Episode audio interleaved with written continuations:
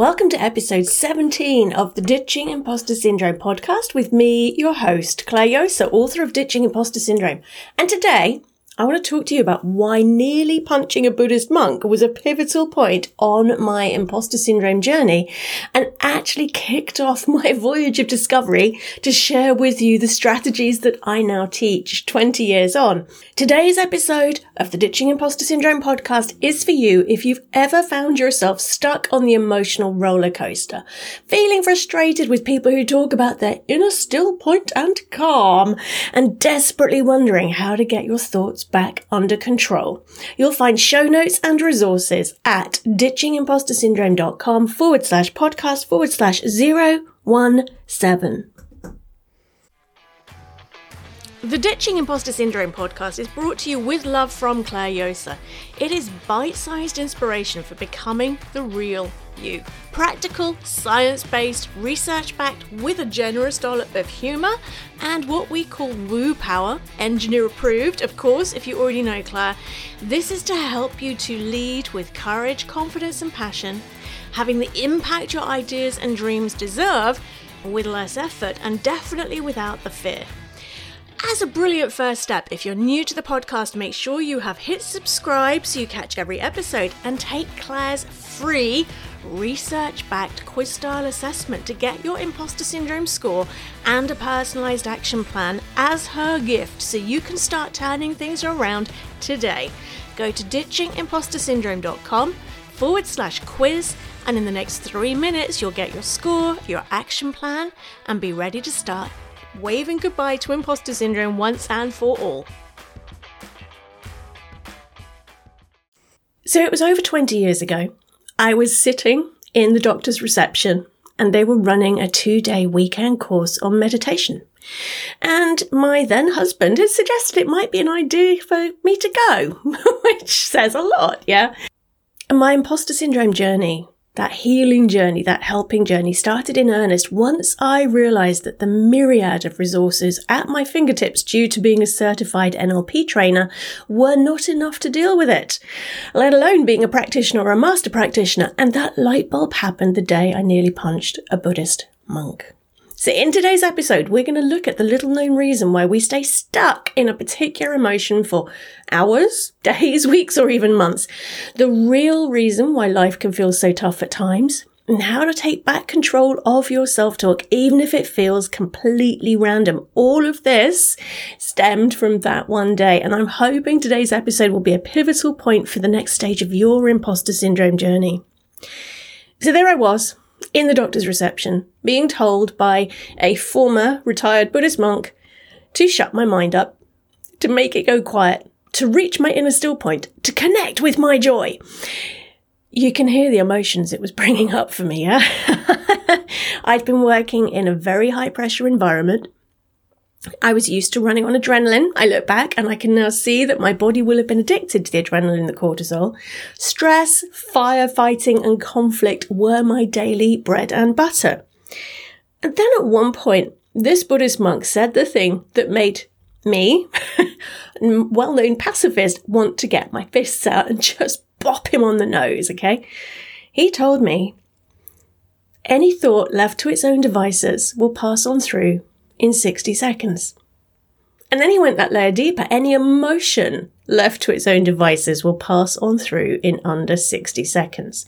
Now, I had left an engineering career that I loved, in part due to Me Too, which is a whole different story, and in part because it was changing who I was. I was becoming that firefighter. I was becoming that person who could handle twenty-four seven conflict, running on adrenaline, fueled by caffeine.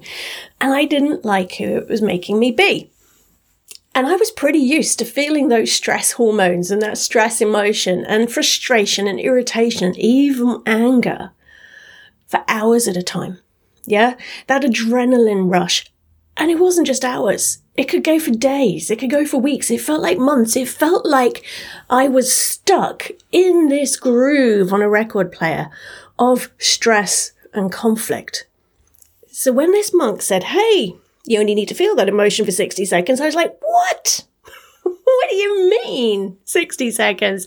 I can do it for weeks. I can do it for years. I took a deep breath, sat on my hands, and pointed that out to him. Now, he was a lovely guy, wasn't necessarily the best meditation teacher, because he basically told me it was all my fault and I just needed to do what he said and it would be fine. But I also understood that it had taken him a decade to get to that point, and patience was one of the things that I used to get sent on training courses by my old boss to be able to cultivate. Didn't work. But what I did realise, maybe not in that moment, but certainly by the end of that weekend, is despite all of the tools I had and all the studying I'd done, I still had emotions from the past that were stuck, affecting my present and choosing my future. I also realised something really important that was like a real slap in the face. Pretty much all of the pain I was experiencing, the emotional pain, was down to the stories I was telling myself. Most of it wasn't real. Ouch. Yeah, I lived and breathed that pain. I told people stories about that pain. I complained to myself about that pain. My long-suffering husband heard about that pain, the stress, the frustration, the conflict in my work. I didn't realise the impact that was having on my emotional well-being. So all of this set me off on a mission. I ended up studying with another teacher to become a certified meditation teacher, but that took years, three years of study and practice. And I knew that most people wouldn't have that level of patience to be able to learn how to tame their thoughts and get off the emotional roller coaster. I studied the neuroscience of peak performance and the link between the thoughts and the body and the emotions. I studied physiology as I became a yoga teacher to be able to calm everything in my nervous system, to be able to get in flow. I applied my strategies from having been a Six Sigma mechanical engineer to create and refine processes that actually work. And I discovered there's so much more to getting off the emotional roller coaster than just mindset. And I want to share with you today some of the things I discovered so you can hopefully apply them for yourself too. So why do we get stuck in a particular emotion for days, weeks, months, or even years? It's because we're feeding the story that supports it. And I just want to briefly interrupt this episode to let you know, if you're finding this useful, make sure you're inside the Imposter Syndrome Hacks app. The March twenty twenty-four topic we're doing as our monthly hack is escaping the stress cycle. It's all about how to feel like you've got a magic wand to press pause on stress and negative self-talk in under sixty seconds. And the April twenty twenty-four monthly hack theme is what I call my sixty second courage creator. How to get past the flinch factor without risking burnout or pushing on through the fear. To get these, if you're already a Courage Club member, just pop into your Imposter Syndrome Hacks app, click on the Courses tab, and you will see the monthly hacks training.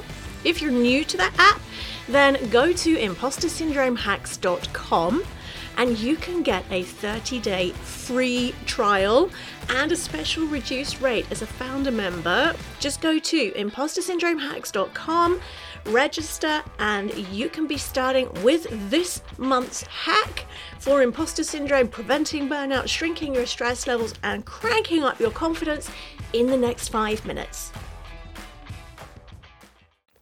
When we look at the stress cycle, which I cover in quite a lot of detail in Ditching Imposter Syndrome, if you've got the book, then the thoughts we think trigger biochemical reactions in the body. This runs at a completely autonomic, automatic level. We don't have conscious control over that. Those biochemical reactions create our experience of emotions that feed more thoughts. And that cycle goes round and round as we crank up the dial until suddenly our inner drama king or inner drama queen has really kicked off. So this gets us on the emotional roller coaster. A tiny thought, there are neuroscience reasons that are for another episode, a tiny thought can cascade into a whole mind story drama, as I call it. And it's that mind story drama, the stories we are telling ourselves, that fire off those biochemical reactions and the emotions in the body. The body cannot tell the difference between something that's actually happening and a story that we're telling ourselves about it. It just responds in that way, whether it's real, whether it's imaginary. So this gets us on the emotional roller coaster. We get stuck on it because the body gets addicted to those biochemical reactions. So, for example, if it's stress, adrenaline and cortisol, we're like, bring me more. Yeah. And it encourages the mind to feed more stories. So the simplest reason why we get stuck in emotional pain is because we're feeding the mind story drama that creates that pain.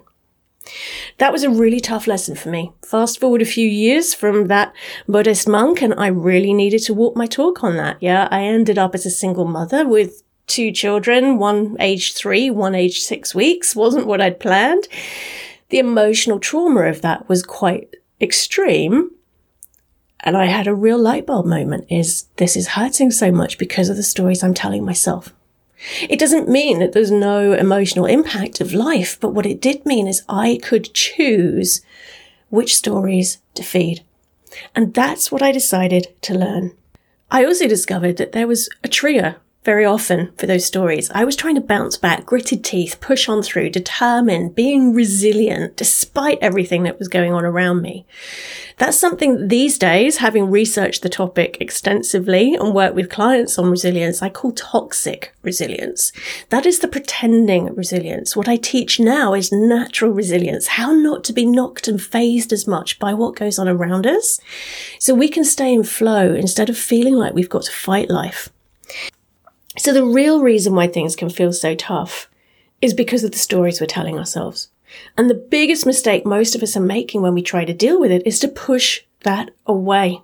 That leads to the toxic resilience, to ignore the emotions, to pretend they're not there, to push on through the fear, the worry, the anxiety, instead of actually dealing with it and clearing it. And what's the impact for all of this on imposter syndrome? Well, we've trained our brain's neural pathways and our body cells to need that hit of those various biochemical reactions for our set point emotions. And a tiny throwaway comment from a colleague can suddenly cascade through our thought habits into becoming a whole round of self-judgment and the fear of being found out as a fraud. And the brilliant news is that there is something we can do about this. These thoughts, yeah, these wandering around our heads thoughts don't come from nowhere. They're pre-programmed by our thought habits, and we can pause them. When we pause those thoughts, we pause the biochemical reactions in the body. We pause the emotions, and that gap gives us the chance to choose to feed a different thought.